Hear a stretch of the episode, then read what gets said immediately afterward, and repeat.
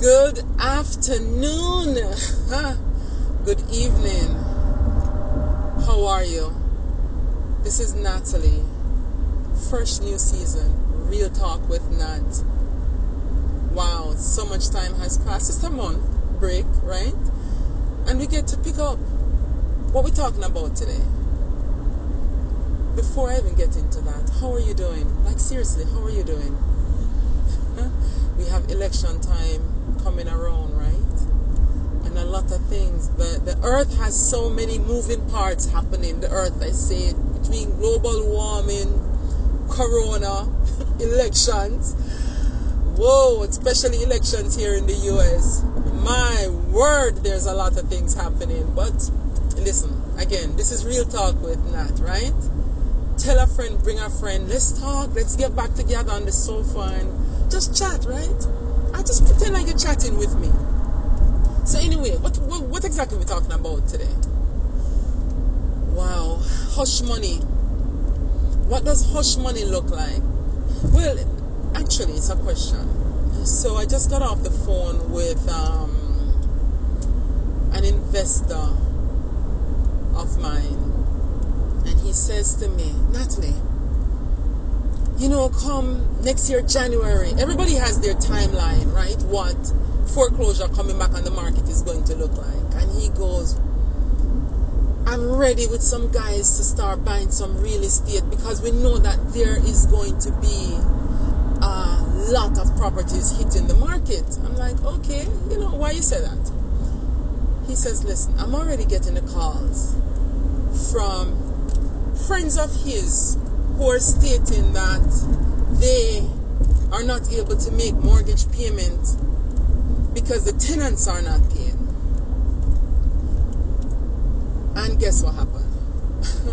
the banks haven't even sent out letters regarding, hello, you're behind on your mortgage payment. And that make me wonder whether or not the money that they've gotten in the stimulus can we call that hush money? Well, I'm going to call it hush money because that's what now it feels like. Like they actually got hush money, money to tide them over while we go through this time period. What do you think about that? Is it possible that these people got hush money?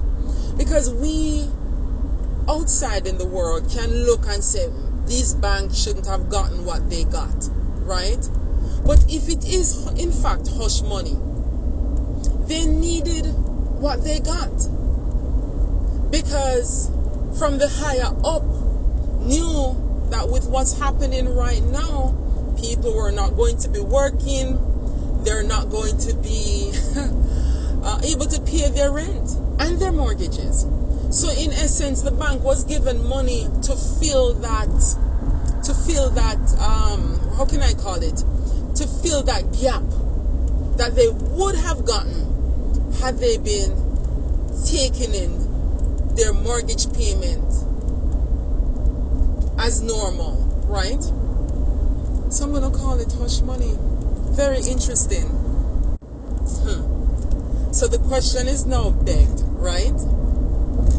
Is hush money, remember that's my terminology for it is hush money really a bad thing? And before you judge and say, yes, it is a bad thing, ask yourself, is it really a bad thing? Because how many of you listening have gone to your friends, family, whomever, and even use your credit card to tide you over while you're going through a situation?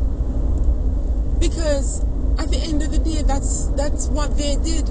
They got money from the government to tide them over while knowing they were going to go through an experience. We don't like it because they're a huge organization. But we do it on a lower level. So before we actually judge it and call it wrong or right, let's be fair. And yes, I get it it is going to be an entire generation or two or three that will be paying back this trillion dollar plus of hush money that so many different entities got. Hmm. But remember, you know, this is Real Talk with Nat. We're just talking about things that we find markedly curious, to put it that way. Markedly curious. And uh, like I said, I just got off a call with a client. Anyway, my take on the matter if asked, I'm assuming that you guys just asked me. So, Natalie, what's your take on the matter? This is your show, Real Talk with Nat. You think that's fair? Listen, if I had a rich uncle that could tide me over with a couple million dollars, and you had a rich uncle or whomever that could tide you over with a couple million dollars, and I'm putting it to scale inside of us, right? Would you not take it? And yes, we're just having a surface talk because we get that there are a lot of politics inside of that. It's not as simple as how juvenile I just brought it down to. But really, in fact, if we stop overcomplicating things, this is what it sounds like, and really, this is what it looks like. Anyway, like I said, I just love having these conversations. Um, because we get to just talk about, as real people, talk about what things are. To talk about what things are. And then we get to look into ourselves and see what the impact it is going to be. Because is there going to be an impact? For sure, there's going to be an impact. There is going to be an impact. We don't know exactly what that will look like, but this hush money that the bank is getting, at some point, the hush money is going to run out because it's going to fill whatever it was slated to do. And if we're still sitting in the same economic reasons why the, the time period rather, why they needed that hush money, the bank will then have to make some hard decisions. So now the people who are not making payments on their mortgages are going to be invited to open up letters that will be coming through the mail, assuming that the mail system still works. That's a whole nother story, right?